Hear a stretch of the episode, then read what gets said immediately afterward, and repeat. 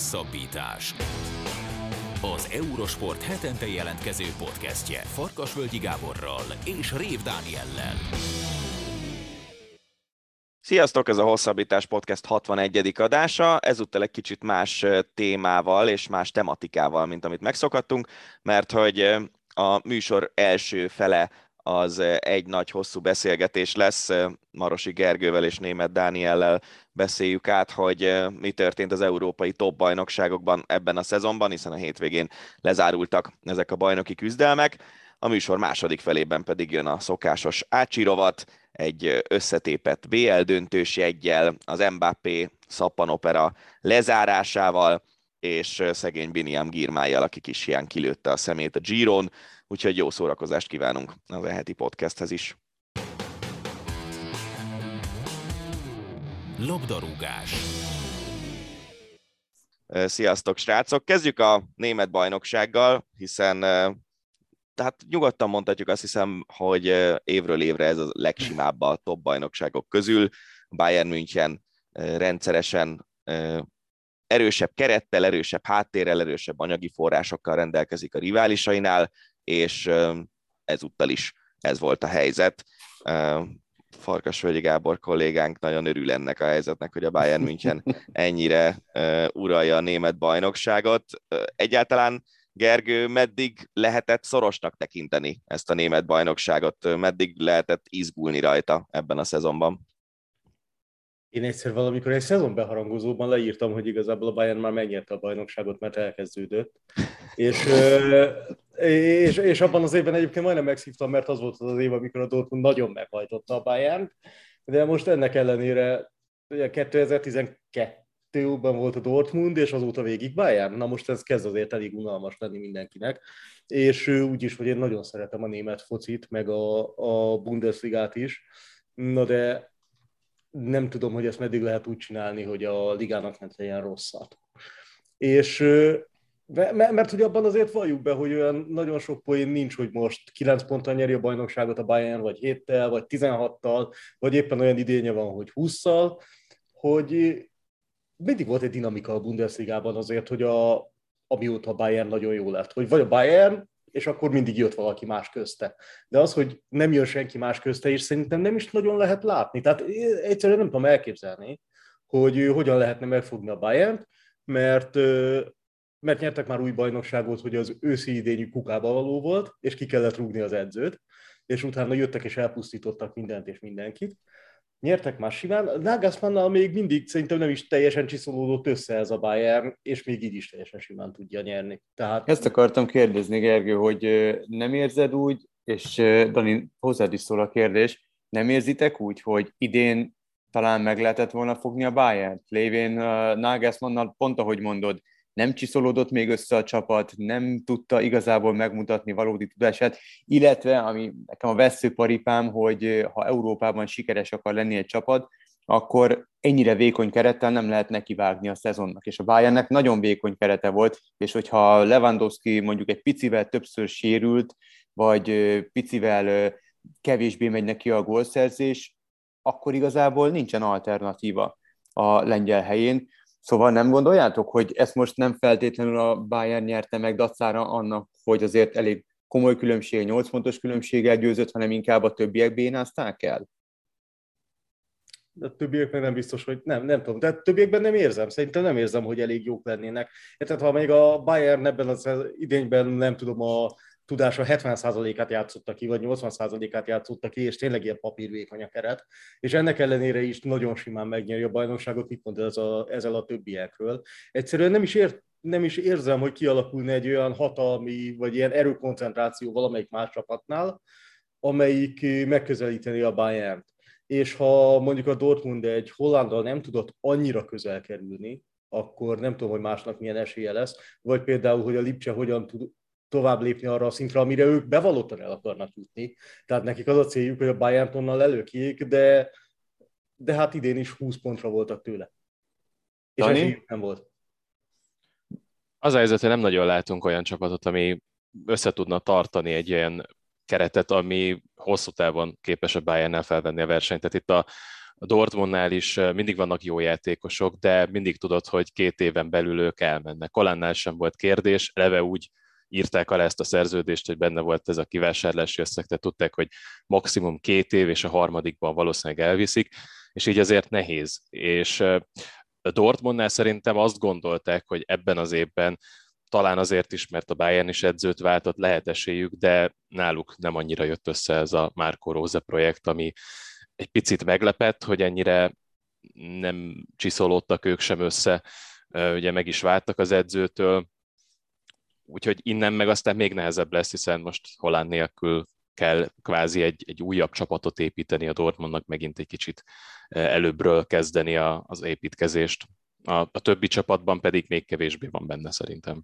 Ezt magyarázzátok már rá nekem, hogy, hogy abszolút igazat adok annak, hogy a Dortmundban nem alakulhat ki egy hosszú távú projekt. Ugyanakkor nem nagyon értem, hogy miért nem, hiszen Halandot is egy vagyonért adják el, és hogyha megnézitek az utóbbi évek átigazolási politikáját a Dortmund részről, jóval nagyobb a bevétel, mint, mint a kiadás. Tehát miért nem lehet egy ütőképes csapatot építeni, illetve miért nem szereznek egy olyan edzőt, aki, tehát nincs nekem semmi bajom Márko Rózéval és a Márko Rózékkal, de, de úgy gondolom, hogy egy olyan csapat, amely szeretné megszorongatni a Bayern, szeretne az európai porondon is sikert elérni, és hát idén a Dortmund csoportkör, korán, csoportkör során búcsúzott a BL-től, talán érdemesebb lenne, de lehet, hogy rosszul gondolom, egy olyan szakembert igazolni a padra, akinek van respektje.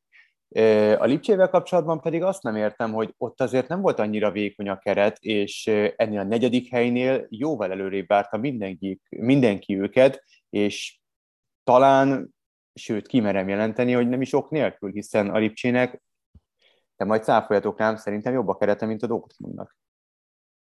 Hát viszont Lipcsétől meg elvitték az edzőt, és mondta Bayern München. Tehát, hogy az, Igen, az... a Jesse Marshall mellé nyújtott gyakorlatilag. Vagy, vagy, vagy hogy Jesse Marsh nem futotta be azt, amit ő vártak tőle.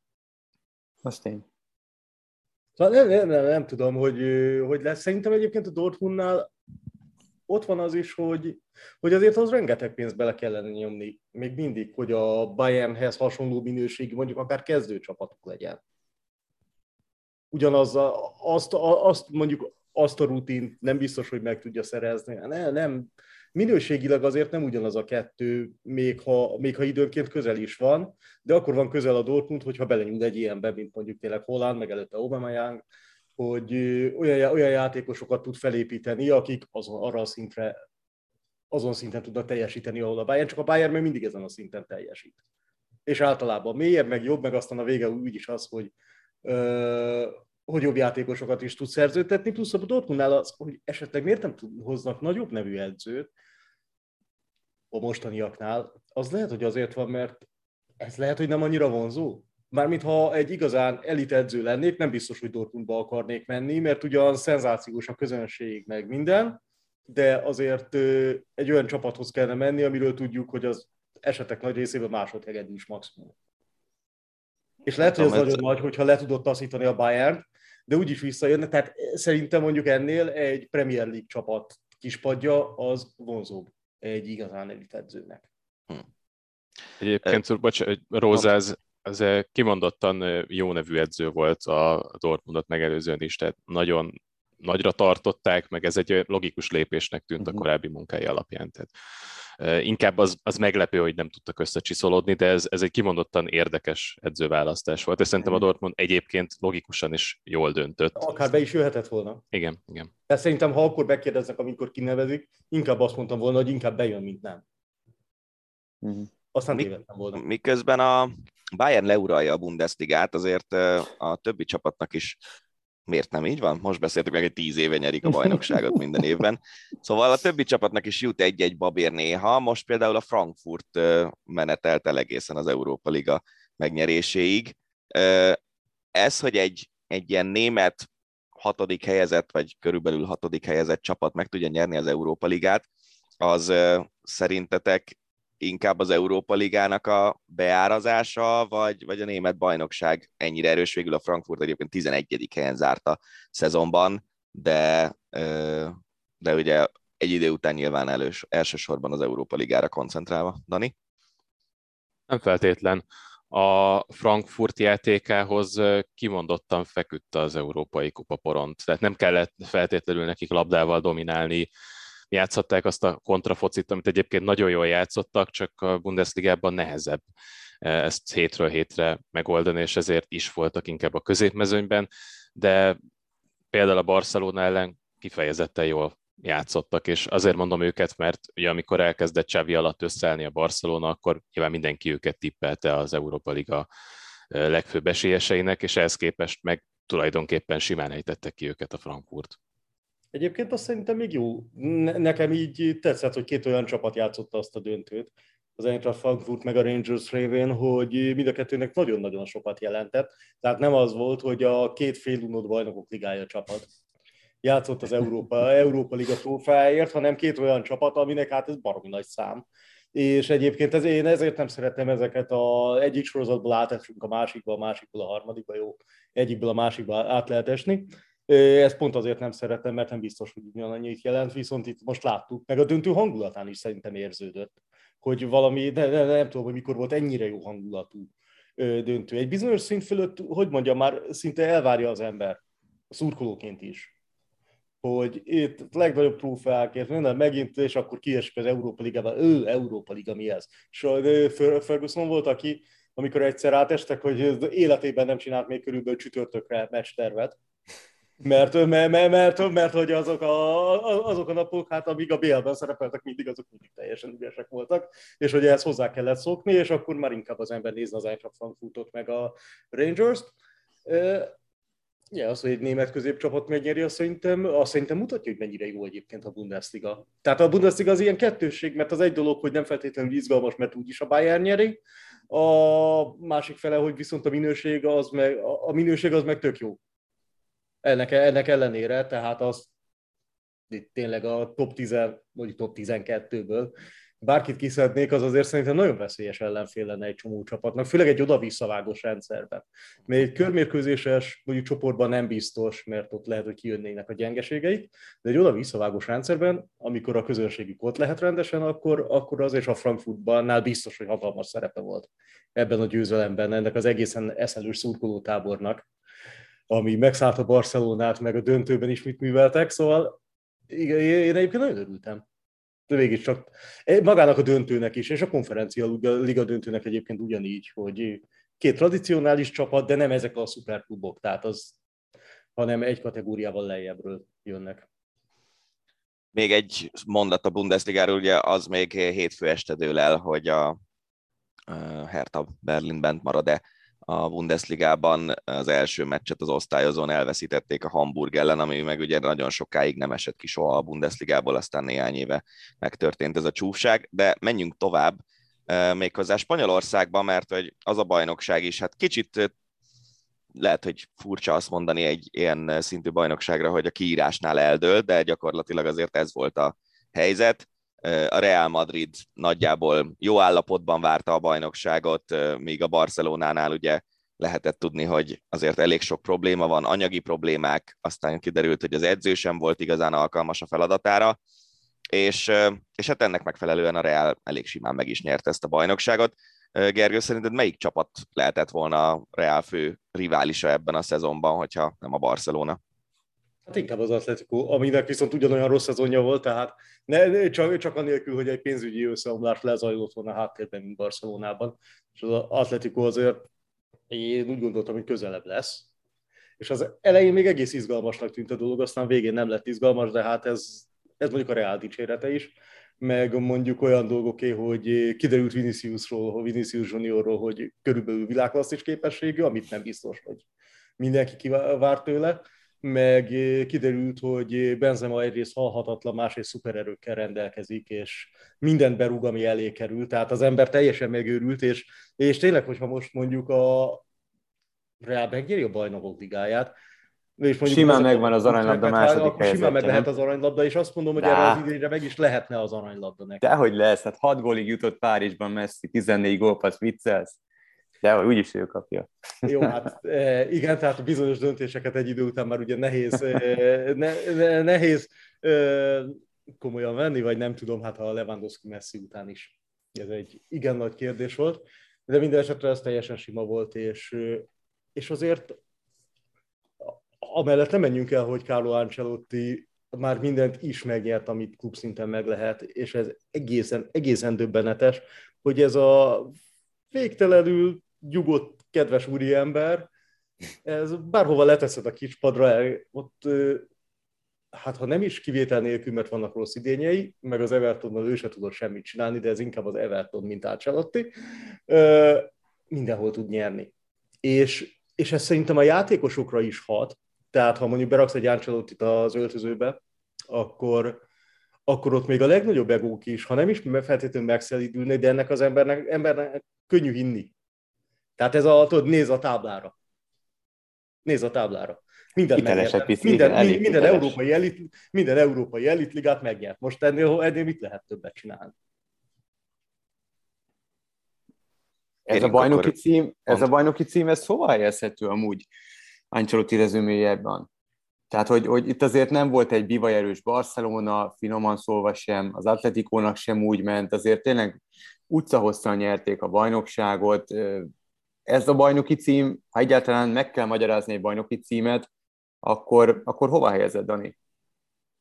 Ancelotti pályafutásában azért volt fontos, hogy meglegyen az összes top ligából a bajnoki cím egyébként. Ugye ez érdekes dolog, hogy azért Ancelotti nem egy nagy mm, bajnokságmenő, tehát ugye az, hogy ötször megnyerte, vagy öt topligát megnyert, ez ugye az összes bajnoki címe összesen. És azért ugye nem arról van szó, hogy Evertonokat irányított mindvégig, hanem mhm. korszakos mm. csapatokat, és viszonylag hosszú időn keresztül, tehát azt lehet mondani, hogy annak ellenére, hogy megvan ez a top 5 bajnokság most már a vitrínben, ennek ellenére inkább alul teljesítő azért ő a bajnokságokban, de nyilvánvalóan ezt itt nem kell magyarázni meg, tehát önmagában véve ez az eredmény, ez akkora dolog, hogy ez, ez nyilván fontos volt neki, azt pedig utólag senki nem fogja nézni, hogy gyenge volt a Barcelona, vagy az Atletico Madrid bőven alul múlt önmagát. Azzal egyébként nem teljesen értek egyet, hogy már akkor eldőlt a bajnokság, amikor elkezdődött. Pontosan ezért, mert Ancelotti kinevezése az hát inkább kérdőjeles volt, sokan megkérdőjelezték Pereznek a döntését, hogy miért hozták vissza, benne azok után, hogy Ancelottinak azért az előző években elég masszívan lefele ment a pályafutása, Bayernnél is megbukott, Napolinál is megbukott, ráadásul de úgy, ahogyan nem gondoltuk volna, hogy ő meg tud, kicsit ellene fordult az öltöző, aminek persze egyébként inkább taktikai okai vannak, mert mindegyik csapatnál egy olyan edzőt váltott, aki ugye takra pontosan megmondta, hogy mit kell csinálni a játékosoknak, nagyon pontosan felkészített mindenkit, Ancelotti pedig sosem ez az edző volt, hanem ő mindig szabadabb kezet adott a játékosainak. És ez, ha valahol nagyon jól működik, az a Real Madrid. És ez most már sokat szavra, hogy bebizonyosodott, hogy a Real Madridhoz nem feltétlenül egy olyan edző kell, aki megmondja, hogy mit kell csinálni a játékosoknak, hanem szabadságot biztosít nekik, aminek valószínűleg az egyik legerősebb szimbóluma az, amikor a játékosait kérdezgette, ahogy kit küldjön be a bajnokok ligájában a utóbbi párharcon. Szóval a, a Realnak pont egy ilyen edzőre volt szüksége, de azért ez nem volt teljesen egyértelmű a nyáron, az Atletico pedig azért egy nagyon erős szezon után érkezett, és szerintem tőlük mindenki sokkal többet várt. Még talán annyi, a, tényleg az öltöző megfogása, azért a, a Realnál ilyen szempontból, tehát a, meg Zidán se volt egy, hogy mondjam, tehát ha az európai nagyon elit edzőket kezdjük összeszedni, Ancelotti nyilván szerintem előrébb lenne, mint Zidán, de ennek ellenére egyik se, tehát mondjuk egyik se Guardiola vagy Klopp szerintem. Bár Ancelottinak nyilván fantasztikusak az eredményei, de még ennek ellenére sem, ugyanakkor kézben tudja tartani a dolgokat általában. És a Real Madridnál lehet, hogy le, lehet, hogy nagyobb szükség van arra, hogy kézben tartsa valaki az edz, a, a dolgokat az öltözőben, és hagyja ki teljesedni a játékosait, mint bármi másra. Lehet, hogy egy ilyen nagyon rigid szisztémát játszható megjön, és ilyen, tud, mindenki tudja, hogy milyen focit fog játszatni, és lehet, hogy az felesleges konfliktusokat fog generálni adott esetben, és Ancelotti még nem megy bele ilyenbe és szépen elhúzogatja kicsit a száját az oldal-oldal mellett, nyugodtan megnézi, kér egy kávét, aztán adott esetben összejönni, nyert egy bajnokságot. Na most hát ha megnyeri még belé a, bajnokság, a bajnokok ligáját is, akkor aztán igazán senki nem szólhat erre semmit. És úgy, hogy én is húztam a számat Ancelotti módjára, amikor kinevezték, mert nem voltam feltétlenül én sem biztos benne, hogy ez jó ötlet. Na beszéljünk akkor egy kicsit egy másik edzőről, aki viszont a pályafutása legelején jár. Xavi, amikor átvette a Barcelonát, akkor hát egy középcsapatnak tűntek a spanyol bajnokságban. Aztán nyilván a téli átigazolási időszakban sikerült is olyan játékosokat igazolni, akik nagyon sokat hozzátettek tavasszal a csapat játékához, de végül is második lett a Barcelona, ami egy ilyen újjáépítéssel zajló évben azért egy elég kiemelkedő eredmény. Dani, neked Xavi, mint edző, mit nyújtott, ami, ami esetleg meglepett, vagy mi, mit hoz ő be a Barcelonába? Meglepetés nem hozott nagyjából azt, amire lehetett számítani. Hozta azt a Barca iskolát, amit hát ugye nagyon régóta képviselnek, és amitől azért eltávolodtak elég rendesen az előző években. Gyakorlatilag ugye Guardiola óta folyamatosan mindig olyan edzők érkeztek, akik egy picit távolabb kerültek, és ugye amikor Valverdét menesztették, akkor pont ez volt az ok, hogy ő már egy elég merev 4-4-2-t játszatott, amiben azért inkább a védekezésre helyezte a hangsúlyt, illetve arra, hogy azért messziből próbáljuk meg kihozni még, ami benne van. És Egyébként Messi távozása ilyen szempontból Csavinak nem is feltétlenül rossz, mert ő megtehette azt, hogy akkor így egyértelműen visszakormányozta a, a hagyományos Barca játék felé a csapatot. Azért messzivel letámadni nem nagyon lehetett már az előző években, és ez, ez mérten nyilván olyan játékosokra volt szükség, akik erre alkalmasak, és nyilván Csavi ezt meg is tehette.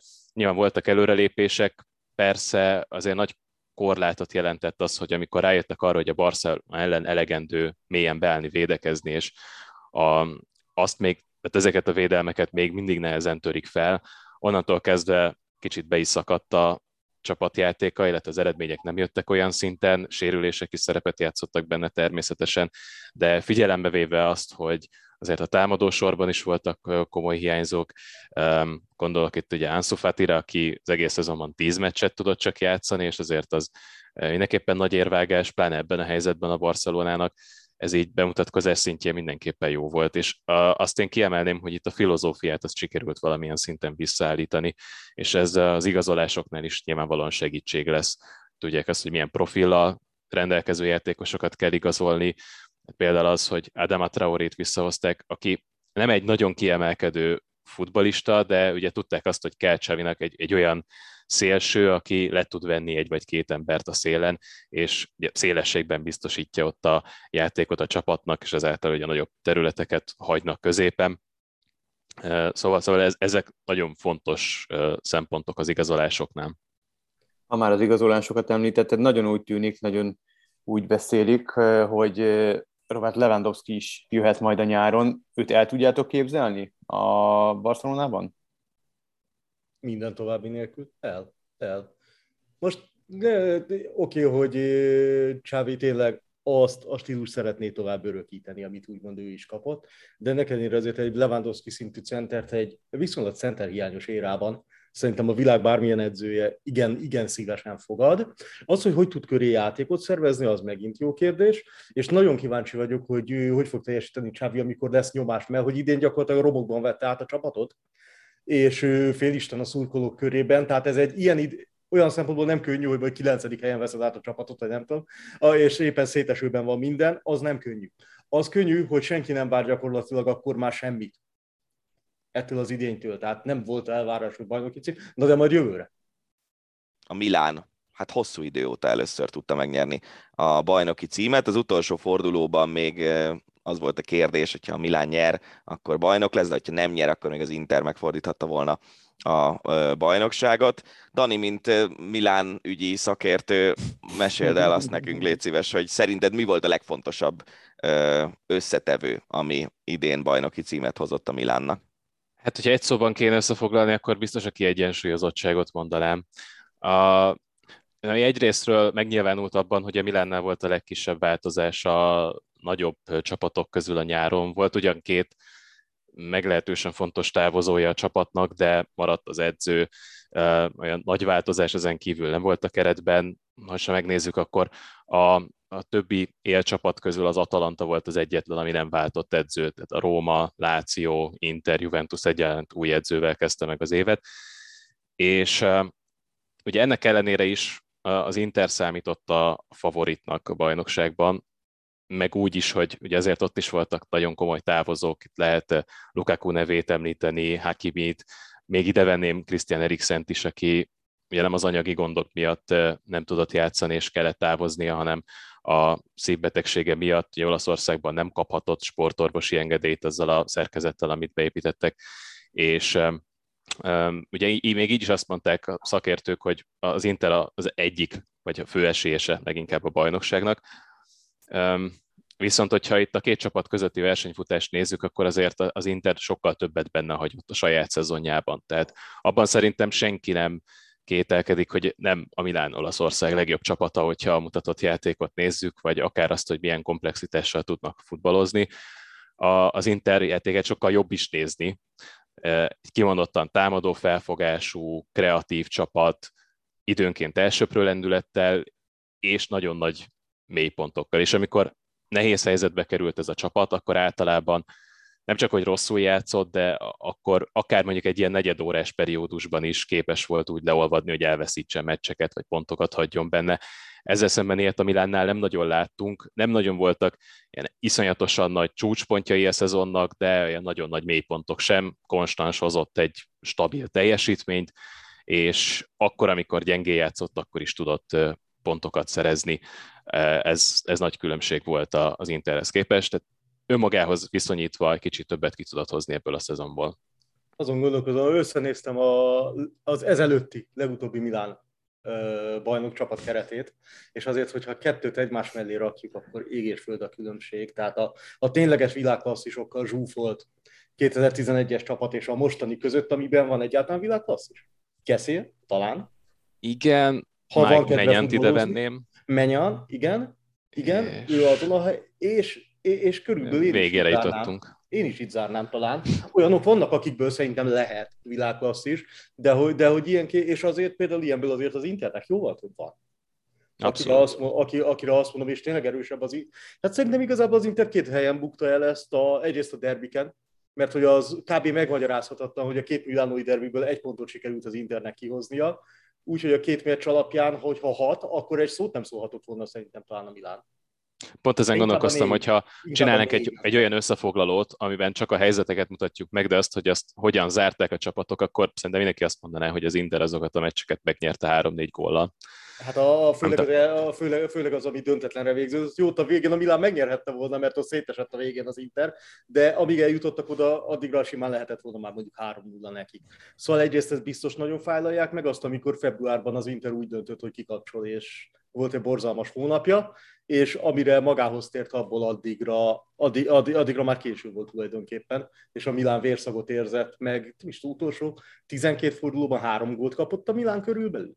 Mm, sokkal többet valami, biztos, nem igen, igen. Valami ilyesmi, tehát Nagyon valami egész elképesztő védelmi stabilitás ö, mutatott föl a Milán. Az, hogy Pioli ezzel a kerettel meg tudta verni ezt az Intert, és megnyerni ezt a bajnokságot, az egy óriási szó. És ö, most az más kérdés, hogy lehet, hogy nem ez volt a legjobb szériá idény ever, már mint színvonalra, sőt biztos. Ugyanakkor ez tök jó, hogy van ilyen izgalom, meg a szériának szerintem kimondottan jót tett. Persze Juventus Drucker biztos ellent mondana nekem, de kimondottan jót tett, hogy véget ért a totális dominanciájuk, és, és megint megjelent ez a Milánói erőközpont az olasz futballban, ami abban azért ez tradicionálisan ott van, és és az nagyon fájdalmas volt, amikor tényleg az, voltak olyan idények, hogy a, megnézte az ember az Inter Milánt, és két középcsapat tusakodott közepes színvonalon, és azt mondta az ember, hogy ez azért, ez, ez azért elég lehangoló, na ehhez képest ez sokkal jobb. Reménykedtem egy kicsit, hogy ennél izgalmasabb lesz, de hát a Milán úgy döntött, hogy ne legyen ennél, ennél is izgalmasabb, és már az első fél időben eldöntötte a végén. Óriási szó, hogy ezt megnyerték. Hogy a az Internek azért szerintem nagyon betett például Lukaku elvesztése, szóval oké, okay, hogy Jacko úgy kezdett, mintha, ö, mintha tényleg tíz évvel fiatalabb lenne, de ezt nem tudta tartani végig, és, és, és utána jó Lautaro Martinez is egy ilyen kicsit ilyen, amire azt mondják az amerikaiakhoz streaky, hogyha, hogyha éppen jó időszaka van, akkor világklasszis, ha éppen nincs jó időszaka, akkor nem látod, hogy mit csinál a pályán és, és amikor őt kell fölrakni Koreával, és ettől kell minden az eredményeket várni, akkor az azért nem biztos, vagy Alexis sanchez az nem biztos, hogy életbiztosítás. De igazából ezt az Inter magának köszönheti. Annak a, tényleg annak a rossz időszaknak, meg azt, hogy a, a rangadóin egy csomószor megmagyarázhatatlan módon engedte ki a kezéből, vagy, a, vagy az X-et, vagy a győzelmet. Igen, itt azért Brozovicsot meg kell említeni, akinek egyszerűen nem volt cseréje egész szezonban, és nincs olyan játékos az Interben, aki akár csak részben át tudná venni azt a szerepekört, amit ő betölt ebben de a csapatban. Brozovic az olyan, mint Forrest Gump, amikor elmegy futni. Tehát az így körbefutja a világot, aztán egyszer majd megáll, de azt még nem tudjuk, hogy mikor lesz. De egyébként igen, és egészen félelmetesen jó volt közben. Tehát az, hogy úgy, hogy tehermentesítés nélkül ezt a színvonalat hozni egész idényben, az valami egészen fantasztikus. Igen, igen, és elég sokszor előfordult, hogy akkor veszítette el a kontrollt az Inter a meccsek fölött, amikor Brozovicsot lehozta Inzaghi. Valószínűleg kényszerből azért pihentetni kellett időnként, és például egyébként a derbin is akkor indult el a lejtőn a, az Inter, amikor lehozta Brozovicsot, és elkezdett variálni, illetve az a, az a februári rossz időszak is annak volt betudható, hogy Brozovic sérülés miatt eh, nem léphetett pályára, és gyakorlatilag erre így rá is ment az Internek az idénye, szóval akkor még nem tudtuk, hogy ez ennyibe fog kerülni, hiszen ott még mindig a, a Milánnak is egy rosszabb periódusa volt, tehát nem tudta nagyon kihasználni az Inter botladozásait, tehát nem az volt a legmagasabb színvonal a szezonnak az minden esetre azért egy elég komoly dolog, hogy ahogy Dani fogalmazott, amikor a, Milán megérezte a vérszagot, onnantól kezdve milyen szinten hozták az eredményeket. Az utolsó veresége a csapatnak a bajnokságban az január közepén volt, és ha itt jól számolgattam, akkor 16 meccses veretlenségi sorozat, és az utolsó 6 meccsét megnyerte a Milán a célegyenesben. Azért ez tényleg főleg amerikai sportokban szokott lenni olyan, hogy hogy a, a szezonnak a fontos részén egy csapat fogja magát, és mindent megnyer, amit lehet. Európai fociban ez azért tényleg majd, hogy nem párját ritkító dolog. Igen, kicsit olyan volt, mint amikor a, nem tudom, az NBA-ben a ötödik kiemelt, az úgy dönt, hogy ettől kezdve elkezd szétverni mindenkit a rájátszásban. Igen. És, és, és tudod, így meg, és látszik rajtuk, hogy megőrültek, és semmi. Én azt éreztem végig, a, a, amikor beszéltünk, és többen mondták, hogy úgyis elfogynak, úgyis elfogynak, de egyszerűen azt lehetett érezni, hogy nem, mert úgyis szerencsésen pattan, és úgyis valahonnan elő fogják kaparni azt a győztes gólt, bárhogyan játszanak gyakorlatilag, és, szerintem ez már lehet, hogy az is, hogy, hogy, hogy hiszel már abban, hogy úgyis nyersz. Nem tudom, de ez az öltözőben kell lenni, hogy meg a játékosok fejében, de amikor nagyon hosszú ideje nyilván veretlen vagy, meg érzed, hogy megvan a csapategység, és jönnek az eredmények, és jönnek az eredmények, és jönnek az eredmények, akkor lehet, hogy benned így bekapcsol egy ilyen, hogy tök mindegy, hogy mi történik a meccsen, akkor is össze fog jönni. Mint ha nem is gondolnál. És a Milánnál én azt éreztem, hogy nem is gondolnak abba. Pedig azért itt a hajrában azért elég sok rázós meccsük volt. Tehát mondjuk a Láció, amit a legvégén, vagy a Fiorentina ellen, ami szintén irgalmatlan kellett szenvedni, és az utolsó körben azért az sem egy életbiztosítás, hogy a Sassuolohoz kell elmenni. Ehhez képest gyakorlatilag az első fél idő alatt megoldották. Ez nagyon nagy szó ezzel a kerettel így megnyerni a bajnokságot. Térjünk rá két olyan csapatra, ami viszont talán egy picit alul teljesített, a Juventus és az Atalanta, ami számomra nagyon meglepő, hogy még csak az Európai Kupa porondra sem jutott ki. Dani, melyikről szeretnél inkább beszélni? Kezdjük az Atalantával, őket többen szeretik. Jó, szóval mi történt? Mondtad, hogy nem volt edzőváltás, az élcsapatok közül az egyik a kevés olyan csapat egyike volt, ahol nem volt edzőváltás, és mégis visszaesett a középmezőnybe az Atalanta, amit egyébként tényleg az elmúlt években szerintem nagyon sokan megszerettek, és nagyon sokan szívesen néztük a meccseiket. Szó szerint elfogytak. Ezért évek óta beszéltünk arról, hogy az Atalantának van egy nagyon erős kezdőcsapata. És abban az esetben, hogyha bele kellett nyúlni a rendszerbe, és azért ez mindenképpen az ott elvégzett szakmai munkáját dicsérét nem nagyon kellett, tehát nagyjából egyben tudták tartani a kezdőt. Idén a kulcsemberek közül nagyon sokan hiányoztak. Például ugye Zapatának volt egy nagyon hosszú kihagyása, és gyakorlatilag az meg is törte ott az Atalantát azon a ponton. Um, illetve azért azt is hozzá kell tenni, hogy itt a, azok, akik az előző években még húzó emberek voltak a támadók között, Muriel vagy Malinowski, nekik nem volt egyszerűen olyan jó szezonjuk. Tehát például Murielnek az előző években kis túlzással, hogyha 30 méterről rázúdított valamit a kapura, abból valószínűleg gól lett. Hm. Idén azért nem tudta ilyen százalékkal értékesíteni a helyzeteit. Ugye Marinovski szintén egy ilyen iszonyatosan nagy bombázó, 30-40 méterekről simán rálövi a kapura, és időnként megállíthatatlannak tűnik.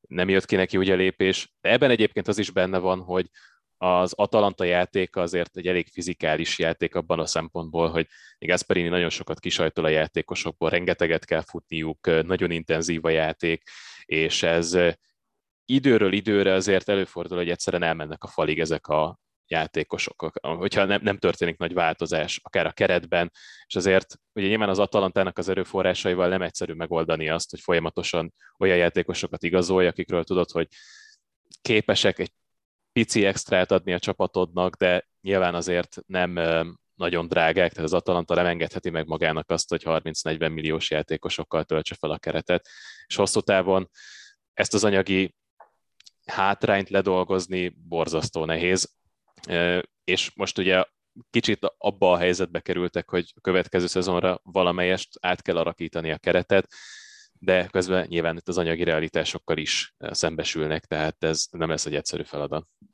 Na és akkor Gergő, neked jutott a Juventus. Hát most erre mit lehet mondani? Tehát ha viszont a Juventus keretére nézzük, ezzel a kerettel nem elérni a dobogót, az egyébként egy viszonylag nagy teljesítmény volt, sikerült.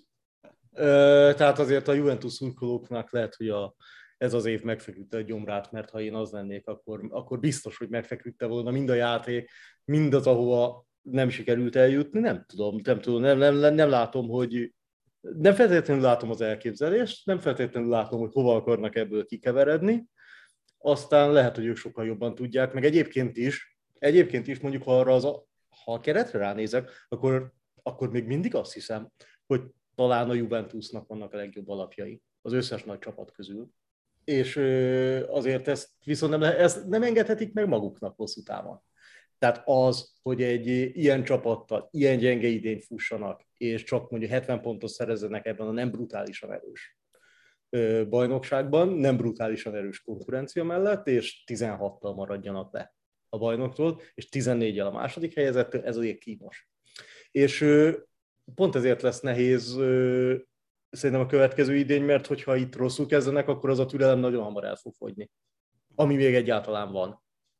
De mondjuk lehet, hogy ez az egész idénybeli szenvedés, az abból a szempontból meg jó lesz nekik, hogy azért most könnyű rámutatni a csapatra, és azt mondani, hopp, nézd, ide változás kell, erősebb most. Hogy ezt mondjuk Allegri meg tudja csinálni, azt nem tudom. És azt sem tudom, hogy meddig tart ki itt mondjuk vezetőségi szinten a türelem tényleg, mert, mert hogy a Juventus vissza akar kerülni oda, és nehéz elszokni attól, hogy nem te dominálod az olasz bajnokságot, méghozzá a Juventus azért hosszú ideig nagyon hozzászokott. Nem tudom, hogy belekényelmesedett-e ebbe a szerepbe de azért az elmúlt két idény az elég erős ébresztőt kellett, hogy fújjon Torinóban. Egyébként az Atalantáról még annyi, hogy szerintem nem biztos, hogy rosszat fog tenni az nekik, hogy nincsenek európai kupában, pont az intenzív játékuk miatt. Tehát ezt viszont nagyon jól lehet akkor játszani, amikor nem kell az egyébként nem olyan nagyon mély kereteddel még európai meccseket is hívnod. Ez ilyen szempontból lehet, hogy nagyon veszélyes lesz, nyilván ott, ott, ott meg ilyen szempontból azért nyugalom szigete bizonyos szempontból a klub, hogy azt azért szerintem senki nem várhatja el reálisan, hogy az Atalanta az bármilyen jó is minden évben ott legyen. Igen, hogyha a Gasperini előtti időszakot nézzük, akkor még a nyolcadik helyjel is kiegyeztek volna, tehát a, hmm. azon a szinten az is nagy eredménynek számított volna. Itt, itt a Juventushoz még annyit, hogy ezért Allegrivel egy elég nagy lépést tettek a múltjuk felé, tehát ez nem volt egy nagyon fantáziadús kinevezés. Kicsit eh, ugyanaz, amit a Real csinált Ancelottival, csak ugye ott ez elég jól bejött itt a Juventusnál nem nagyon, bár ez ugye elején is kimondták, hogy itt ez egy építkezés, kicsit újra kell húzalozni a csapatot, aztán ugye a nyáron nagyon későn távozott Ronaldo, őt ott abban az átigazolási időszakban nem tudták pótolni, aztán télen leigazolták Vlahovicsot, aki a Juventus előtti érában, a, a Fiorentinában tényleg sorba lőtte a gólokat, aztán idővel a Juventusnál neki is elapadtak ezek a gólok, és ami szerintem egyébként itt az Allegri Juventus vonatkozásban a leginkább aggasztó volt, hogy Kiézának a helyét és szerepkörét nagyon nem találta meg. Ő ugye meg is sérült, tehát ez lehet, hogy még pici könnyebbség is volt ilyen szempontból Allegrinek, hogy nem kellett azon gondolkozni, hogy bal hátvédként vagy védekező szélsőként játszassa. Ugye folyamatosan azt kritizálta, hogy nem védekezik elég jól. A, kvázi az egyetlen játékosa, aki támadásban abban az időszakban tényleg a nemzetközi elitet képviselte és ezzel mindenképpen változtatni kell, tehát azt nem engedheti meg magának a Juventus, hogy Kiéza ne legyen kezdő, és ne legyen kulcsember és meghatározó játékos. Hát főleg úgy, hogy látjuk, hogy milyen pusztítást tud Kiéza végezni hogyha igazán elereszti magát és ráeresztik egy bármilyen magas színvonalú védelemre, és ez azért azért kevés játékosra lenne igaz. Például kevés olasz játékosra lenne most igaz. És ha nem találja meg, az tényleg a rendelkezésedre álló eszközöknek a nagyon csúnya elvesztegetése. Minden esetre ebből ki kell, nem, nem tudom, tehát Szári Pirlo, most Allegri, egyik se jött be, hányszor lehet úgymond mellé nyúlni? Igen. Egymás után. Az, az, lesz, az lesz itt még a kérdés, hogy a keretet hogyan tudják megerősíteni. Itt azért ugye a szakmai oldalról nézve, Beppe már ott a sportigazgató távozása óta a Juventusnál nem végeztek jó munkát, finoman szólva sem. Tehát igazoltak mindenféle szabadon igazolható játékos, Téro Nemzitől kezdve Adrián Rabionát, középpályára egyik se nagyon jött be. Ugye megcsinálták a Piani Csártúr cserét, amiről tudjuk, hogy ez inkább egy könyvelésnek szólt, mint sem annak, hogy megerősítsék a keretet, és nyilván így az edzőknek is egy picit megkötötték a kezét, hogy mit lehet játszani ezzel a Juventusszal, úgyhogy itt ez lesz a kulcs, hogy meg tudják erősíteni a középpályát, és most már azt mondom, hogy a védelmet is, hiszen itt azért egyrészt öregednek is a játékosok, Bonucci sem annyira fiatal, Kielini elmegy, úgyhogy marad gyakorlatilag Delikt az egyetlen belső védőjük, és hát kérdés, hogy Delikt akar-e maradni egyáltalán. Most ugye ezért inkább arról szólnak a hírek, hogy a Juventus fontos szerepet szánna neki, ami persze érthető is, de ezért itt alaposan meg kell erősíteni még a keretet. Most egyébként a, a relatív sikertelenség az, az például arra sarkalhat esetleg kulcsjátékosokat, lásd Delikt, hogy inkább kifelé tekintessenek. Tehát ezért is nagyon kellene a Juventusnak, hogy megint fusson egy jó idényt, mert hát ezeket az nagyon jó játékosokat meg kellene győzni arról, hogy ez egy nagyon jó projekt. Úgy nehezen fogod meggyőzni, hogy nagyon jó projekt, ha ezzel a csapattal a szériában nem tudsz dobogóra állni. Hm. Na, térjünk át Angliára. Tényleg a, a bajnokság legutolsó perceig izgalmas volt a bajnoki címért zajló csata.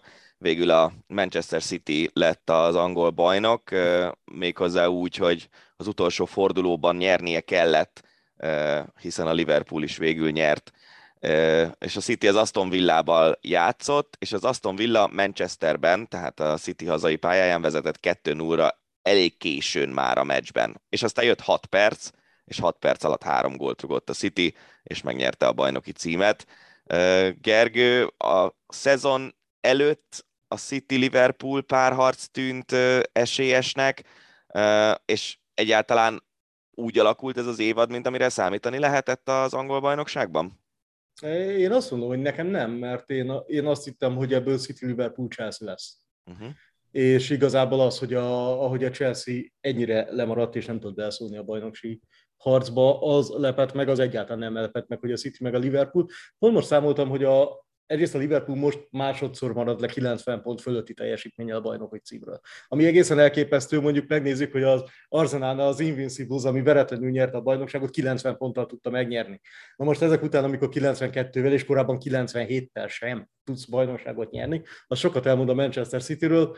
Pont adás előtt számoltam ki, hogy az elmúlt öt idényben a Manchester City-nek 91,6 pont az átlag teljesítménye az valami teljesen beteges. Tehát ezzel, ezzel nem, tehát ez egy olyan gépezet, amivel még a lehető legjobb éveidben sem tudod lenyomni, ami egy iszonyatosan frusztráló dolog lehet. Hm. És uh, nyilván a Liverpoolnak ezért külön öröm, hogy azért egyszer sikerült, de, de hogy ezzel nehéz szembeszállni, és ez, e, e, ez nem, ez nem lehet. A nagyon nehéz olyan csapatot összeszedni, ami ezzel versenyképes, és az, az, hogy a Liverpool egyáltalán meg tudja hajtani őket a legvégéig, az egészen elképesztően nagy szó. Szerintem más érába beraknánk ezt a Liverpool csapatot, lehet, hogy fesznikre tépni a Premier League-et. De persze ez, ne, ez nyilván ez csak gondolatkísérlet szinten nem működik így. A, figyelj, a City az sosem volt veszélyben, nem ugyanúgy, mint amikor Aguero a 96. percben megszerezte a bajnoki címet érő gólt, amire most ugye megkapta a szobrot, hát a tizedik évfordulóra. Egy egész jó, megint egy egész jó 3-2-t sikerült az utolsó fordulóban letenni.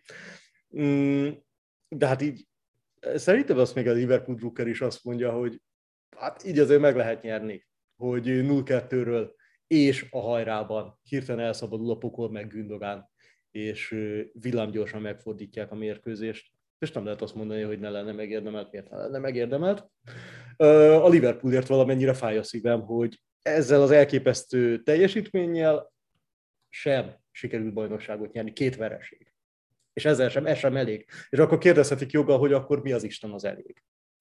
Az, mi, az miért van, hogy ezt a City által, nem tudom már, hogy mondta, gyilkos gépezetet nem tudják átültetni az európai kupaporondra. Tehát miért van az, hogy Guardiola letarolja az utóbbi években kis túlzásra a Premier League-et a csapatával, amely igazából egy csapatban kettő, mert hogy a, a B csapat is olyan, mint az A csapat, tehát elképesztően mély a kerete a Manchester Citynek, de mégsem elég a BR-re. Ennyire kiegyenlítettek a viszonyok, vagy valami hiányzik Európában Guardiolától? Biztos Guardiola is szokott ezen gondolkozni, de lehet, hogy szerintem lehet, hogy egyszerűen az, hogy a, a bizonytalansági faktor az sokkal nagyobb. Tehát 38 mérkőzésen ez elképesztően jó keret, elképesztően jó edzővel, barom jó rendszerrel, ez le fog nyomni még egy még új fantasztikus, szintén elképesztően jó edzővel, szintén elképesztően jó rendszerrel fölállított Liverpoolt is meg tud verni. 38 meccsen kijön valószínűleg a minőségbeli különbség a legtöbb csapathoz képest. Ez a minőségbeli különbség nem biztos, hogy kijön kétszer 90 percben. Uh-huh. Sőt, és, és ott van az, hogy a, a, a Guardiolánál gyakorlatilag rendszeres, hogy vannak ilyen megmagyarázhatatlan rövid zárlatok bajnokok ligája meccsen, és egy viszonylag rövid időszakban megy neki el a továbbjutás egy valamilyen körből, és most is gyakorlatilag. Ha ez, ez nagyon érdekes kérdés lesz, hogy egyébként ezt az egész érát, majd amikor vége lesz, akkor hogy fogják értékelni, ha nem nyernek bajnokok ligáját?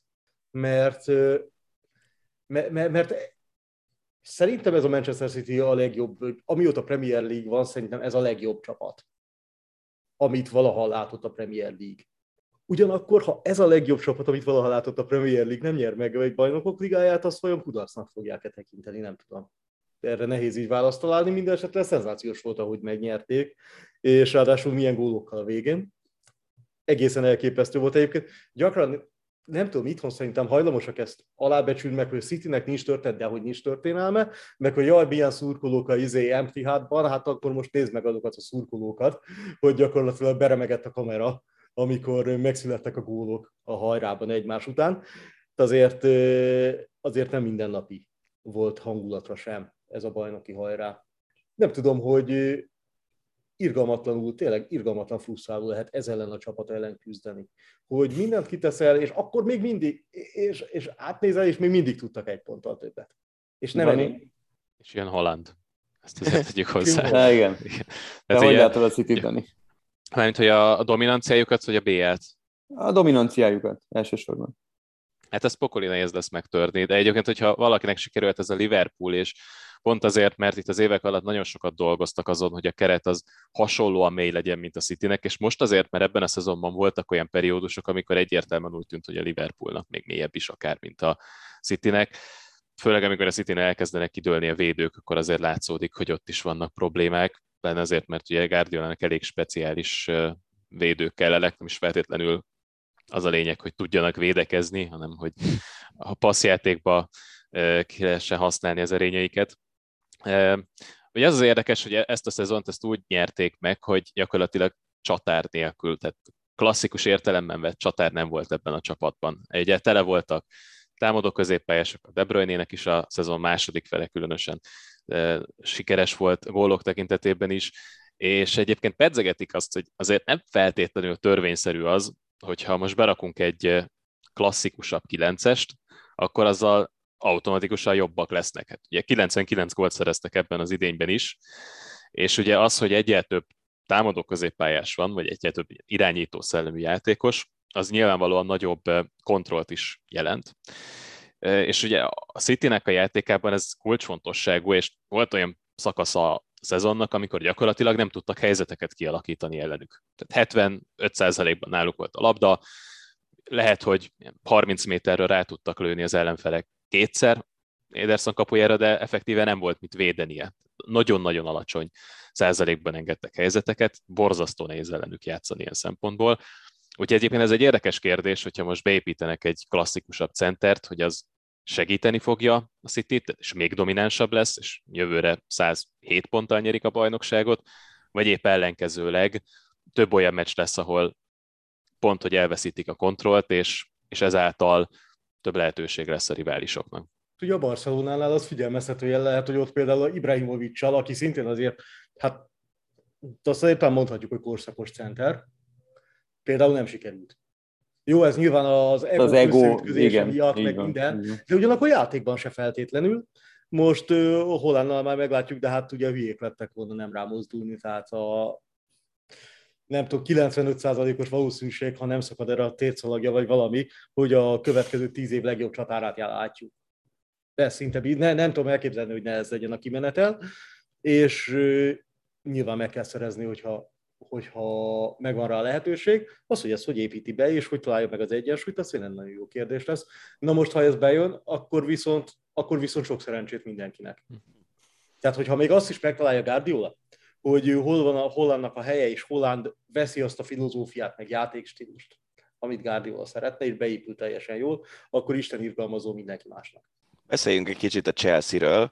Gergő mondtad, hogy arra számítottál, hogy ők is ott lesznek majd a bajnoki címért zajló csatában, ez képest nem voltak. Ebben mekkora szerepet játszott itt a, az orosz-ukrán háború, és az, hogy a, a tavaszi szezon nagy része az igazából arról szólt a chelsea hogy most mi lesz a tulajdonos váltással, és a többi.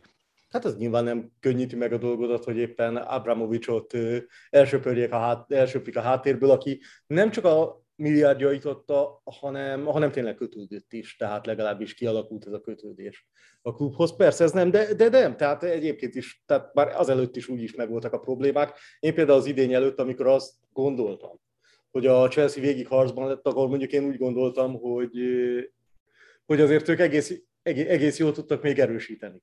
Ehhez képest nem biztos, hogy nem biztos, hogy bejött az, amit akartak. Például Lukákutól biztos nem azt kapták, amit szerettek volna, és én úgy számoltam, hogy mondjuk Lukaku azt egy találat lesz. Na hát nem lett. És így egy kicsit nehéz, de azért tehát ebből az évből azért ekkora felfordulással, úgyhogy nem igazán ment az egész, de az, szerintem ők aláírják azt a harmadik helyet azért alapvetően. Nekik azért ez a tulajdonosváltás nem tudom, hogy mennyire fogja ezt az egész csapatot megrendíteni, meg hogy lehet-e onnan folytatni kikap végül engedélyt, az mennyire lesz, az, me, az, az mennyire lesz jó, aki átveszi, mert, mert hát ez nem csak arról szól, hogy jön egy gazdag tulajdonos, és hirtelen tele van minden pénzzel, oké, okay, de most már a konkurencia is tele van pénzzel, és mi van, hogyha mondjuk jön egy új tulajdonos, és igazából a képességei nem olyanok, mint amik egy ekkora klub vezetéséhez kellenek. Ez nagyon sok a kérdőjel. Nem biztos, hogy le... nem, nem, nem tudom, hogy játékos azért így lejátszani, hogy fogalmad nincs, hogy mi történik a klubházban igazából. Totális a bizonytalanság, ez így azért elég nehéz ilyen teherrel lejátszani. Az képest a harmadik hely nem rossz, de hogy a bajnokság elején szerintem, ha azt mondják, hogy a, lemaradnak jelentősen a Liverpooltól meg a Manchester City-től, és esélyük nem lesz a bajnoki címre, akkor maguk a játékosok is azt, mondat, azt mondták volna, hogy hát ez így, ez így nem kósár kicsit félig üres, félig teli. De ahhoz képest, hogy mekkora felfordulás volt jó a harmadik hely, mely ahhoz képest, amit az idén elején vártak, nem, nem jó. Manchester United, hogy néz ki jövőre, Dani? Most a hatodik helyen zárt a csapat. Tudjuk, hogy érkezik az Ajaxnál, tényleg mondhatjuk, hogy siker-sikerre harmazó Erik Ten Hag valószínűleg elég nagy átalakulások lesznek a keretben is, visszatérhet oda, ahol volt, ha nem is a Ferguson időszakban, ahol a legjobb angol csapat volt, de legalább arra a szintre, hogy évről évre bajnoki címért harcolhasson a United? Hát hosszú távon igen, de ehhez azért nem csak az kell, hogy edzőt váltsanak, hanem az is, hogy megtanuljanak igazolni. Azért itt az volt, hogy Ferguson távozott, nem nagyon láttunk koncepciót a Manchester United igazolásai mögött, azon túl, hogy legyünk egy kicsit Real Madrid, tehát próbáljuk elhozni a legnagyobb neveket a piacról, vagy legalábbis egy nagyobb nevet a piacról.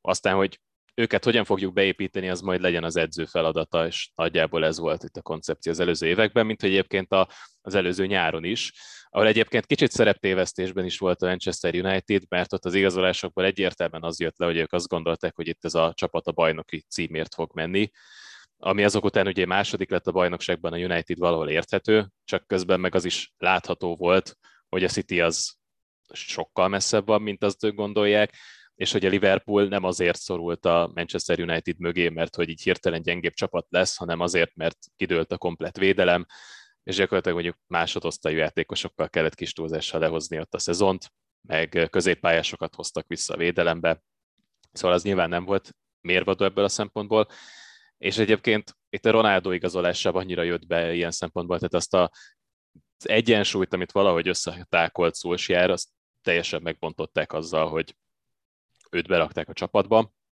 Hogy aztán ezt Ten hogyan fogja kezelni, az egy másik kérdés. Ronaldo ugyanúgy nem illik Ten Hag koncepciójába, de nagyon kevés olyan játékos van ebben a csapatban, aki passzol ahhoz a játékhoz, amit ő elképzelhetett. Most azt rövid távon azt várni, hogy Ten Hag egyből egy bajnoki címre esélyes csapatot csinál a Manchester Unitedből nem lehet várni.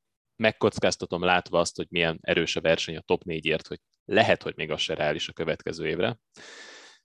És mondjuk ilyen két-három év alatt kell olyan játékosokat igazolni, akik illenek az az elképzeléshez, amit Ten Hag vall a futballról, mert az azért elég speciális játékosok kellenek, és itt érdemes egyébként a Klopp példát megnézni, hogy ott sem az volt, hogy Klopp megérkezett, és másnap már bajnoki címre esélyes volt a Liverpool, ők dolgoztak nagyon hosszú időn keresztül, vagy hát relatíve hosszú időn keresztül, mondjuk egy két szezonon keresztül mindenképp, azért, hogy összerakjanak Kloppnak egy olyan keretet, amivel ő már egyrészt a bajnokságban, másrészt a bajnokok ligájában egy ütőképes csapatot tudott összerakni. Hogy aztán ezt a Unitednél meg tudják-e támogatni ugyanúgy szakmai koncepcióval, mint a Liverpoolnál, az egy másik kérdés. Egyelőre vannak kétségeim ezzel kapcsolatban.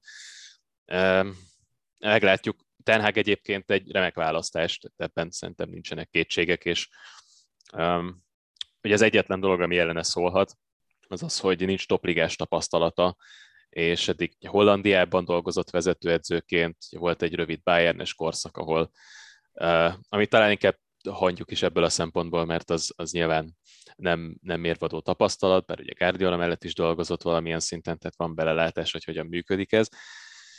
Um, egy érdekes változás lesz mindenképpen, és az, ez első lépést azt megtette a United, hogy a többi mellé jön, az pedig meglátjuk.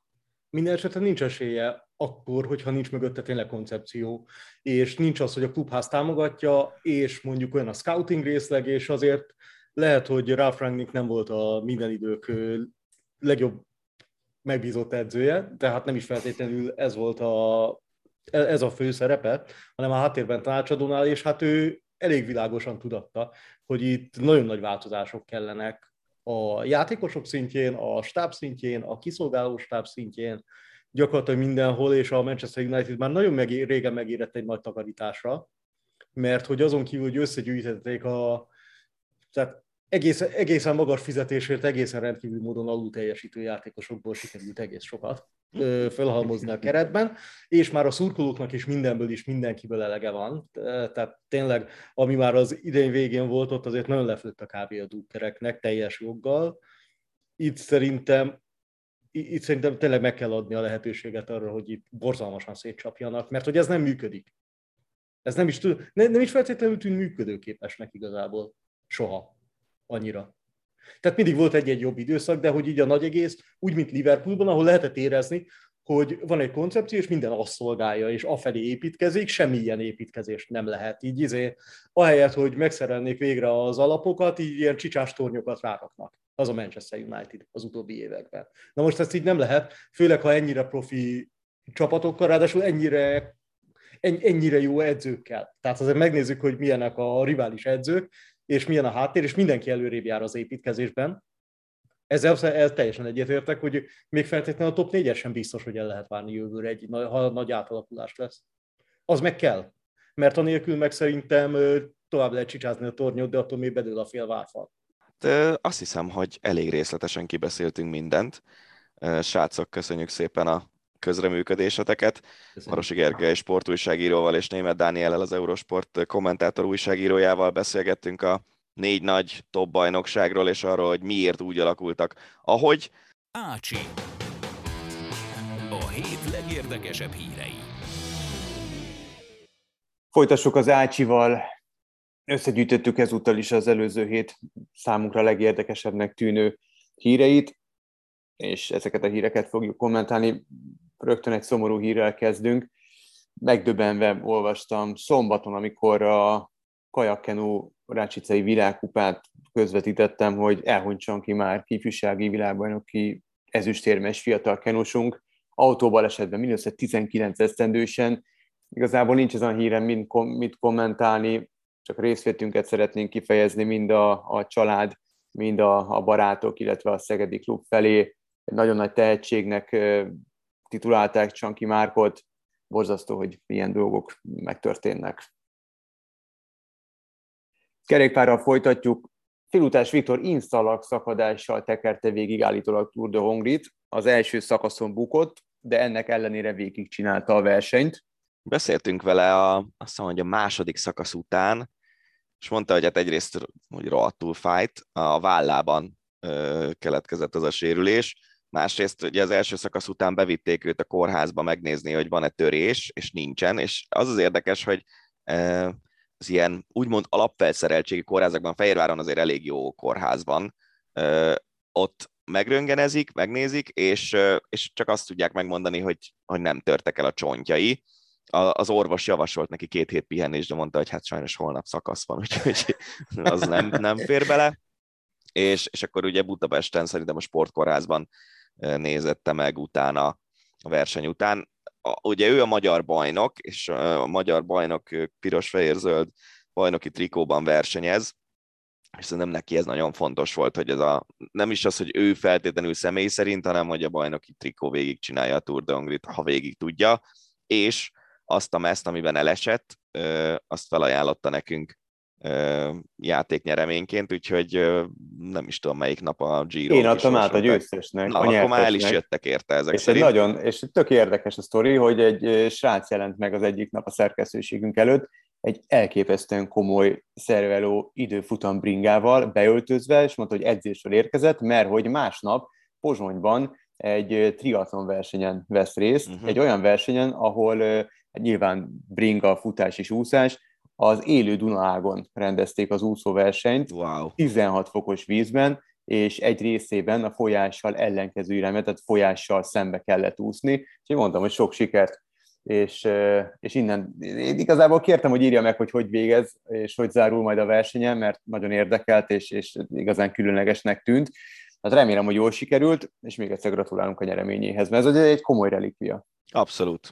Rajtszámmal, szakadásokkal, Bizony. foltokkal, tehát ez, ez tényleg egy, egy viselt mez. Emlékszem, most csak gyorsan közbeszúrok, hogy a, amikor kim voltunk a Hoki VB-n Szentpéterváron, ott a helyi csapat, az SK-nak van egy elég komoly shopja, és hát lehetett kapni mezeket, lehetett kapni mindenféle dolgot, és a, leg, a legkisebb kínálat, és egyben a legmagasabb árak, azok a meccsen viselt aláírt mezek, és ott azért tényleg elég komoly összegeket hm. lehetett elkölteni arra, hogy valaki vegyen egy olyan SKA mezt, amit nem tudom melyik játékos melyik meccsen hordott.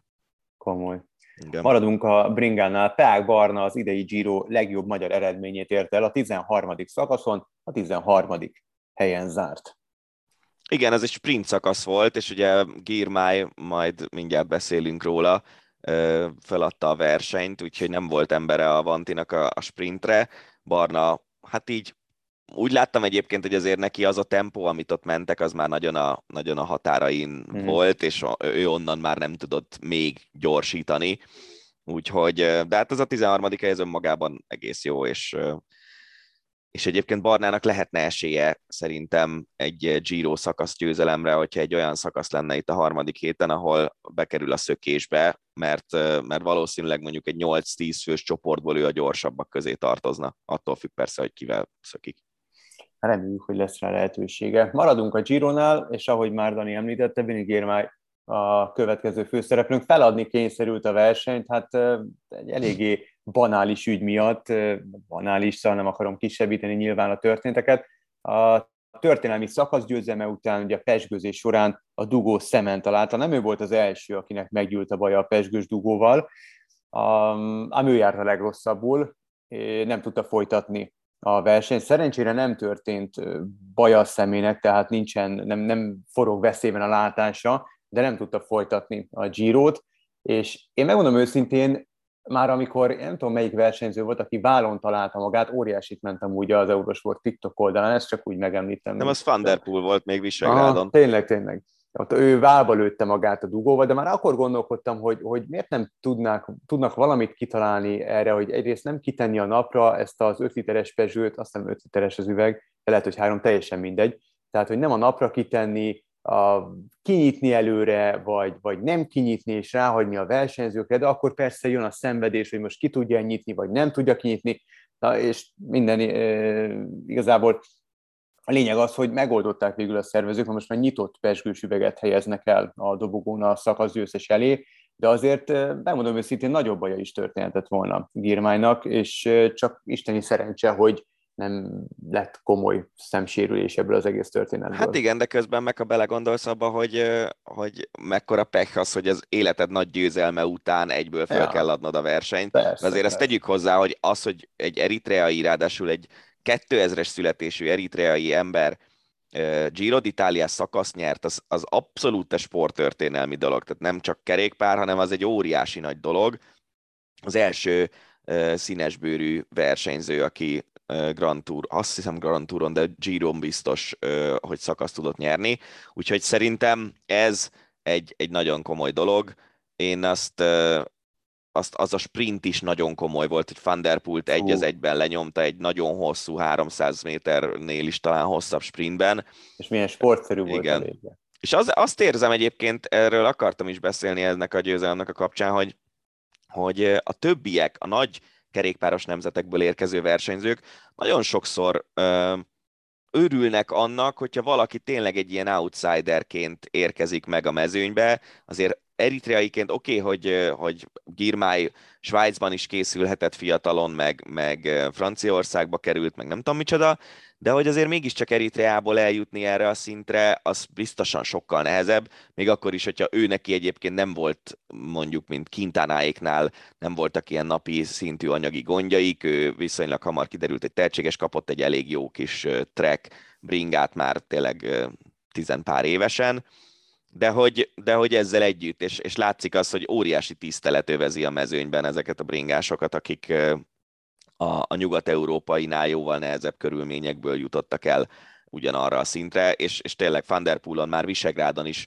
azt nem tudom, meséltem -e, hogy ott a, a mixzónában lehetett Van meg Girmájtól kérdezni, és ahogy Girmáj arrébb ült a, a nem jogtulajdonos sajtótermékek képviselőihez, és érkezett Van Der Poel, mielőtt Van Der Poel elkezdett kérdésekre válaszolni, oda ment Girmájhoz, hogy gratulálok, szép volt, és csináltak egy fotót Van Der Poel kérésére, Tök hogy, hogy fotózkodjanak együtt a, a két trikós. Tehát nagyon, nagyon látszik az, hogy a, a mezőny, főleg a nyugat-európai része a mezőnynek nagyon is tiszteli ezeket a, nehezebb helyről, vagy, vagy nehezebb körülmények közül indult versenyzőket. Ez nagyon, nagyon szép. Na, labdarúgásra váltunk, és elsőként egy honi hír. Hát a plegykák igaznak bizonyultak, Adama Traoré személyében Mali válogatott játékos igazolt a Ferencváros. Nyilván nem tudni, hogy mennyi pénzért vásárolta meg a Fradi a támadót. Minden esetre a szerződése 2023. június végéig szólt a Sheriff csapatánál.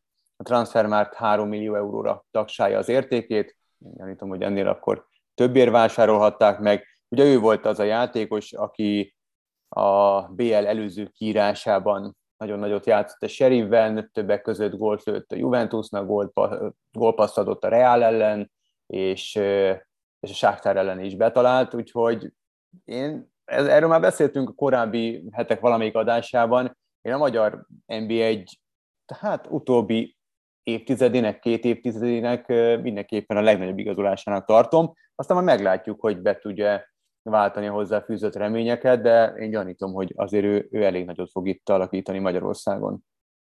Meglátjuk. Igen, múlt héten erről azért sokat beszéltünk, hogy most nem mondanám el ugyanazokat a gondolataimat. Ja, ja, ja. De az biztos, hogy, hogy úgy tűnik, hogy ő még azért fölfelé szálló ágában van a pályafutásának. És az, Nem úgy, mint Túlió. Hát például igen. Emlékszel a Rigmusra? Na hát nem mondom őszintén nem. Na majd akkor adáson kívül, mert ez nem, nem, nem képes. képes. Nem, nem, nem. Okay. Még az ácsirovadba se fér vele azt a mindenit, az hát, kemény. Ezt most kihagynám. Oké. Okay.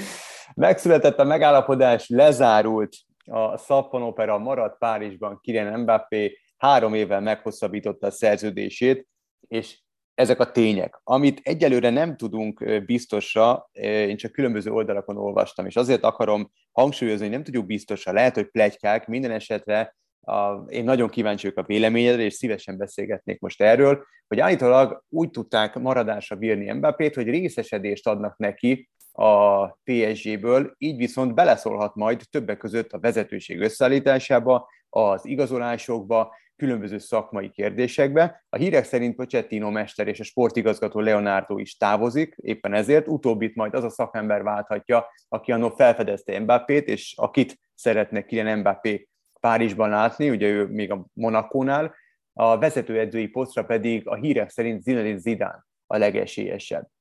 Most a, maradjunk, egy, szerintem most az, hogy kiérkezik milyen pozícióra, az teljesen minden, ezt úgyis meg tudjuk. Igazából itt a feltételezés, meg a feltételes módban beszélnék arról, hogy ez mennyire veszélyes víz, és mennyire, mennyire furcsa üzenete van ennek az egésznek, milyen hatalmat ad egy játékos kezében, jelen esetben Mbappé kezébe egy ilyen szerződés, meddig szólhat bele, hogy kaphat százalékot, hogy nem, egyáltalán bármiféle szabályba ütközik-e egy ilyen szerződés vagy sem. Arról már nem is beszéljünk, hogy a FIFA Fair Play a szabályzatába hogy fér bele egy ilyen volumenű igazolás, tehát itt, itt szerintem a PSG nagyon komolyan feszegeti a határokat.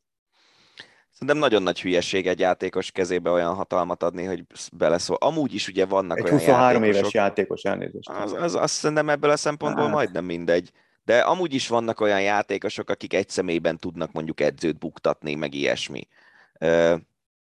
Én, én ezt, ezt nagyon nem tartom jó iránynak, szerintem akkor működnek jól klubok, hogyha ezek a szerepkörök azért elég élesen el vannak választva. És ez megint egy másik kérdés, hogy mondjuk mit tudom én, Ancelotti megkérdezi Marcelót, meg Krószt, hogy kirúgja a 11-es, vagy mit tudom én, ki, ki álljon be csereként, mint az, hogy a klubvezetés, tehát a legfelső szint ad hatalmat az alsó szinten lévő ember kezébe, hogy a középszintről döntsön, vagy a középszinten beleszóljon dolgokba. Szerintem ez, ez abszolút egészségtelen, és tényleg hülyeségnek tartom ezt az egészet. Mbappé ugye lényegében már évek óta arról szól az ő vonakodása, hogy ő kis király akar lenni, hát most megkapta a kis királyi koronáját, egészségére kap mellé egy vagy, vagyon pénzt, aztán majd öt év múlva, vagy tíz év múlva kiderül, hogy ez egy jó döntés volt. Én, én, én ez biztos, hogy ilyet nem csináltam volna, hogyha én klubelnök lennék. Tök mindegy, hogy kiről van szó.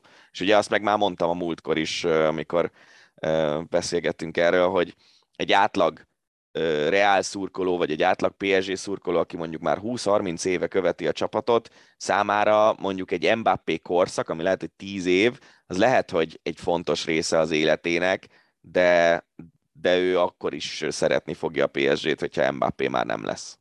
Hát szerintem ez a francia futballnak kedvezhet, vagy számukra fontos, hogy a legnagyobb értéket, a legnagyobb játékost a, a, nem tudom, a Korona X-ert Franciaországban tudják tartani. Ettől függetlenül nem gondolom, hogy, hogy kapósabb lesz a Marseille vagy a Monaco bizonyos nem. játékosok számára. Én is én óriási túlzásnak érzem, és még egyszer a, a FIFA Fair Play szabályzat egy, egy vicc, pontosan ezért. Tehát ez, ez, ez, ez vicc. De maradjunk még Párizsnál.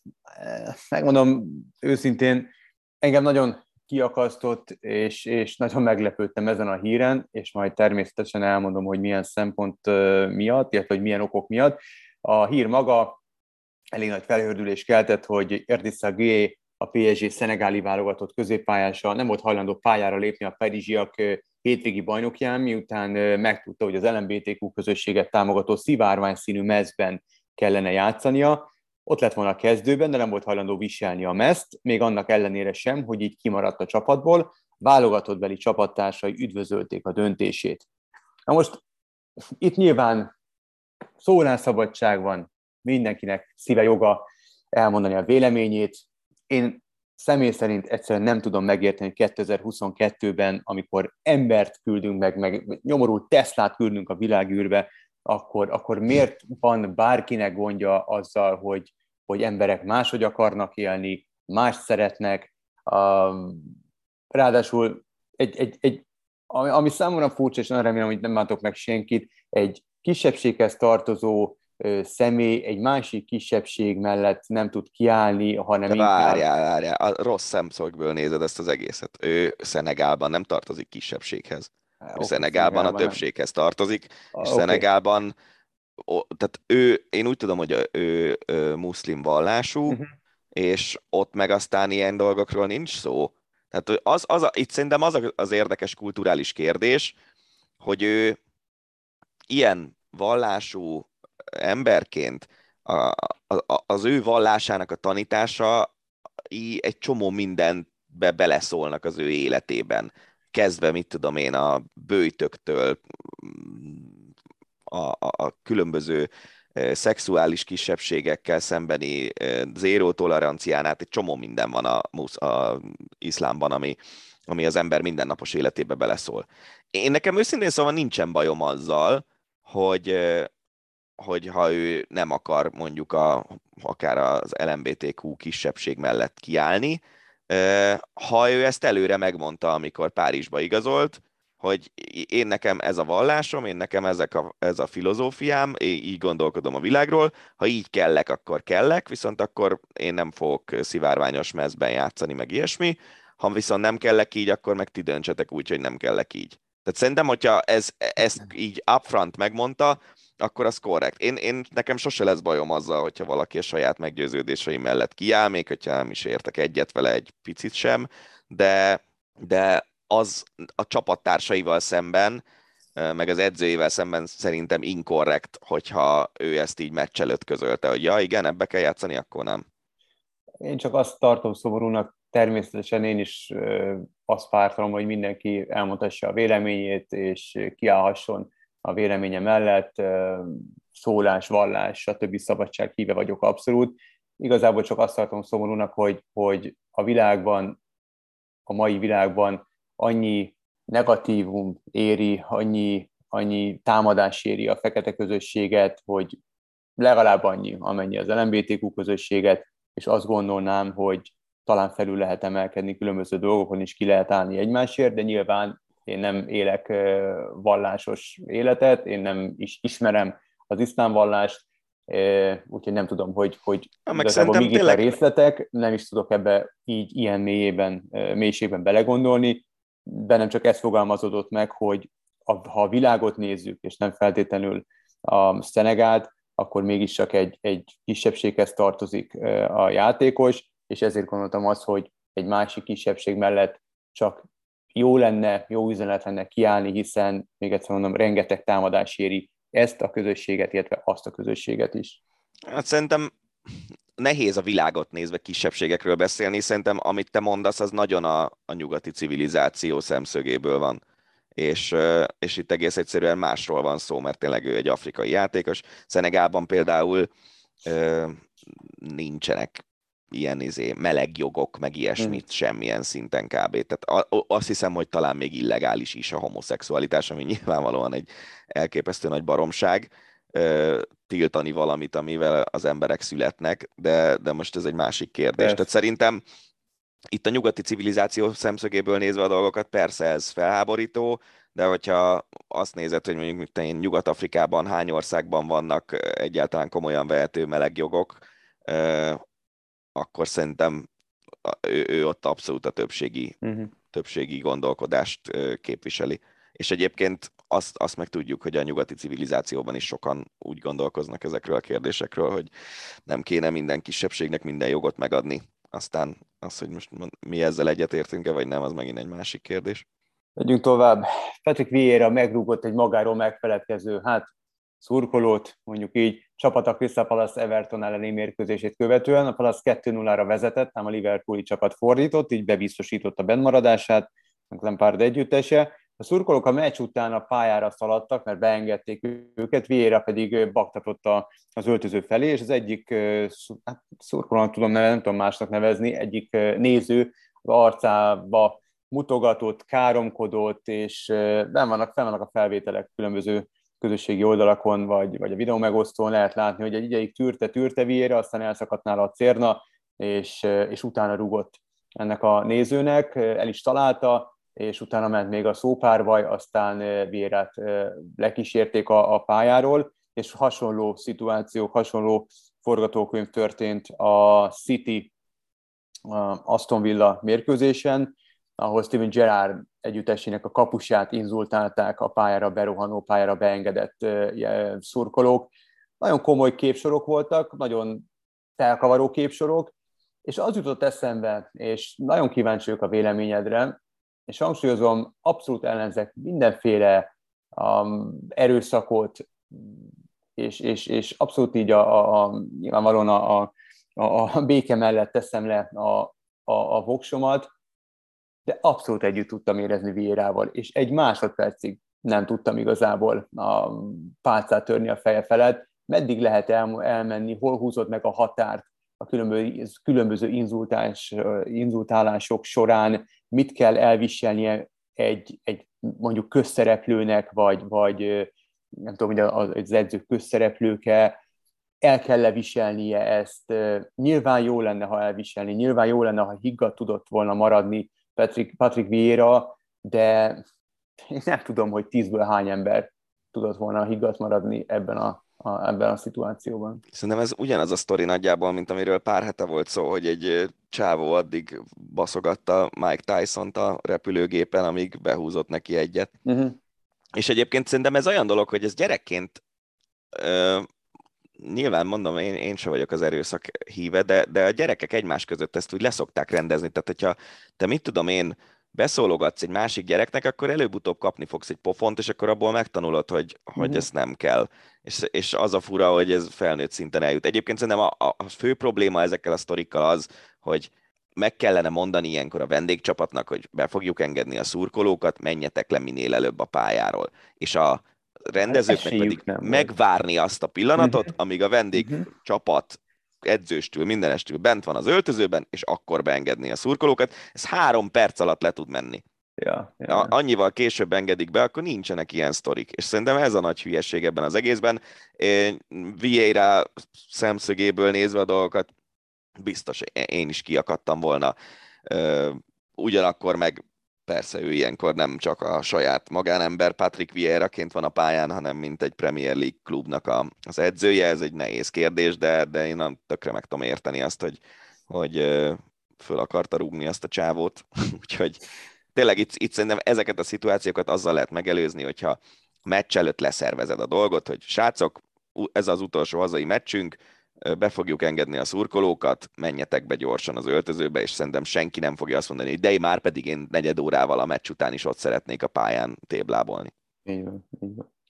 A Liverpooli Drucker rendelkezett a felbecsülhetetlen kategóriába tartozó BL döntőjegyel, egészen addig, amíg a drága édes kiskutyája szét nem tépte a jegyet, és ezt a, a jegy maradványait feltette a közösségi média egy-két oldalára, onnan lehetett értesülni erről a hírről, teljesen kétségbeesve, és az volt a, a, az aláírás a képnek, hogy nem akarja valaki egy kutyát.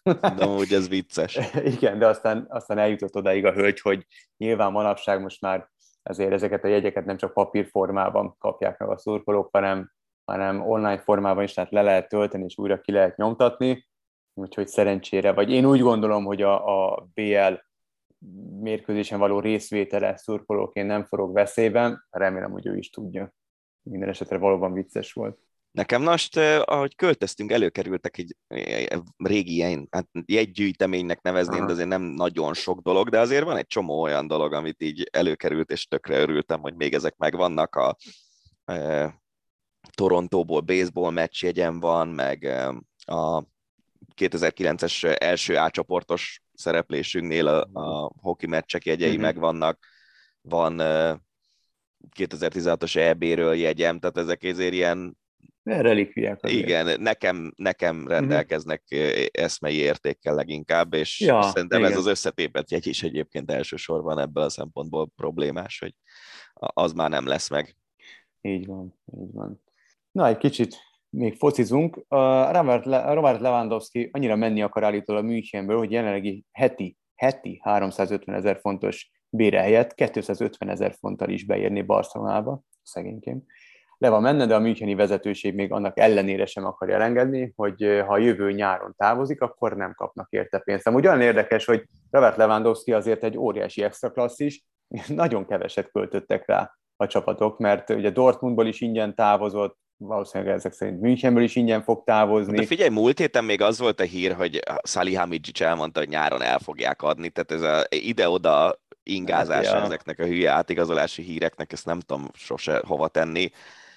Most még lehet érte pénzt kapni, hát szerintem Persze. nyilván menni akar, Valaki menjen. fizetni fog érte, de szerintem nem, amúgy nem a Barcelona lesz az, aki kifizeti érte azt az összeget, amit a Hát, Bayern szeretne. Meglátjuk, meglátjuk. Olyan nagyon sokat nem kérhet érte a Bayern. Hát de olyan Hát nagyon keveset sem. Hát nem, de azért ez relatíve meg van kötve a kezük azáltal, hogy jövőre lejár a szerződése. Oké, okay, viszont a világ öt legjobb játékosának az egyikét nem fogják fillérekére elengedni. Hát ja, meglátjuk. Egy nagyon megosztó hír. A férfi tenisztornákat szervező ATP és a női viadalokat bonyolító VTA közöltem, hogy az idei Wimbledoni Grand Slam torna nem ad világranglista pontokat. Ugye ez válaszlépés arra, hogy a Wimbledon- Wimbledoni szervezők nem engedik elindulni sem a férfi, sem a női tornán az orosz, illetve a fehér orosz játékosokat. Hát, hogyha ezt így lefordítjuk a számok nyelvén, akkor például Novák Djokovic biztos, hogy nem lesz világ első, teljesen mindegy, hogy mit csinál az idény hátralévő részében. Tehát igen nagy vesztes a döntésnek, de hogyha magyar viszonylatban nézzük és vizsgáljuk ezt a kérdést, akkor Pucsovics Márton is óriásit bukik, és erről pont Marci saját Instagram oldalán számolt be. A 60. helyről a 130. helyre esett vissza a döntésnek köszönhetően. Ez egy nagyon fura dolog, hogy a, az a része érthető szerintem ennek a döntésnek, hogy azt mondod, hogy, hogy van egy torna, ahol nem mindenki indulhat el, akkor azon ne lehessen pontot szerezni, de közben meg a, az angliai ATP tornák, azok pontszerző tornák maradnak, és ott sem indulhatnak el Na, ott igen. sem indulhat el mindenki, és azok a tornák is, mondjuk a Miami Indian Wells, ahova oltatlan játékosokat nem engedtek be, azok is, ö, azok is olyan tornák maradtak, ahol lehetett pontokat szerezni. Szóval ez egy elég érdekes döntés, szerintem ez egy inkább egy ilyen, ilyen power, power struggle-nak hívják Azaz. a, az angolban, hogy, hogy a két... Farok méregetés a az magyarban. Jó, az magyarban tökéletes. Megvan neked ez az In Hungary We Say Instagram oldal? Nincsen. Na, ott vannak ilyenek, hogy, hogy in Hungary instead of power struggle we say farok méregetés, and it makes perfect sense. Szóval igen, ez egy farok méregetés. Ez, ezzel egyetértek. No, hát ennyi volt erre a hétre. Az Ácsi rovat, megpróbáltuk összegyűjteni a számukra legérdekesebbnek tűnő híreket, ha esetleg találkoztok olyannal, ami kimaradt a mai szórásból, de titeket érdekelne, a mi véleményünk azzal kapcsolatban, akkor megtaláltok minket akár Twitteren, akár Instagramon.